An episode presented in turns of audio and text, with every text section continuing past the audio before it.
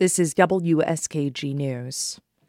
New York's highest court, the Court of Appeals, heard arguments on whether the state's new congressional lines are unconstitutionally gerrymandered and have to be redrawn. Karen DeWitt has details. Hear ye, hear ye, hear ye. Persons having any business the court heard an appeal of two lower court rulings which struck down the new congressional lines. A mid level appeals court upheld the new state Senate and Assembly district lines. Republicans, who are in the minority party in state government and who brought the lawsuit, argue that the new districts, which were drawn by Democratic supermajorities in the legislature, unfairly disadvantage at least four of the state's eight GOP congressional representatives. Misha Tseytlin, arguing for the Republicans, says Democrats violated the state's constitution, which was amended by voters in 2014, which prohibits the drawing of districts to advantage an incumbent or disadvantage challengers and discourage competition.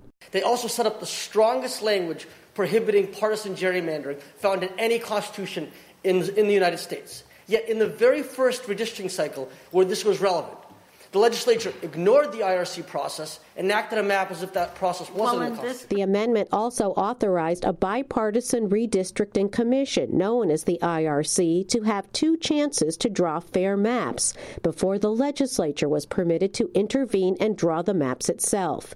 The commission gridlocked along party lines and drew two opposing maps, but never submitted a second set of maps. Democrats in the legislature say they drew the lines fairly, and any changes were to correct unfair lines drawn during past decades when Republicans had more sway in redistricting decisions. Attorneys for the legislative leaders argued at the appeal, as did Jeffrey Lang, a lawyer for Governor Kathy Hochul, who is named in the suit. We seriously disagree with the proposition that this was an egregious gerrymander. We don't believe it was a gerrymander at all. The court is made up of seven judges, all appointed by either Hochul or her predecessor, Andrew Cuomo, both Democrats. The judges peppered both sides with questions, including queries about potential remedies they should order if they find the maps did violate the Constitution. Tseytlin, representing the Republicans, says the court should appoint a neutral special master. There's only one remedy the Constitution provides uh, for a process violation, which is the adoption or changes to a redistricting plan. Attorneys for the Democrats say the legislature, which is controlled by Democrats, should be given another chance to redraw the lines.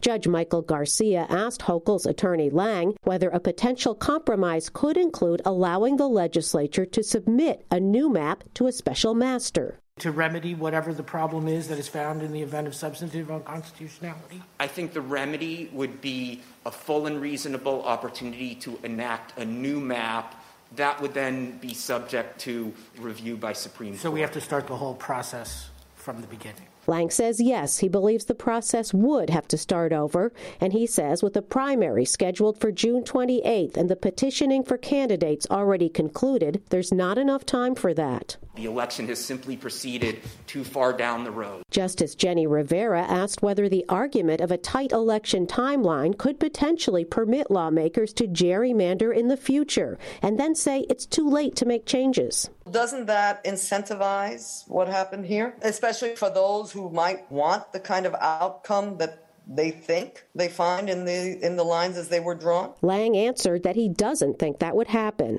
The court is expected to issue its ruling within days. In Albany, I'm Karen DeWitt.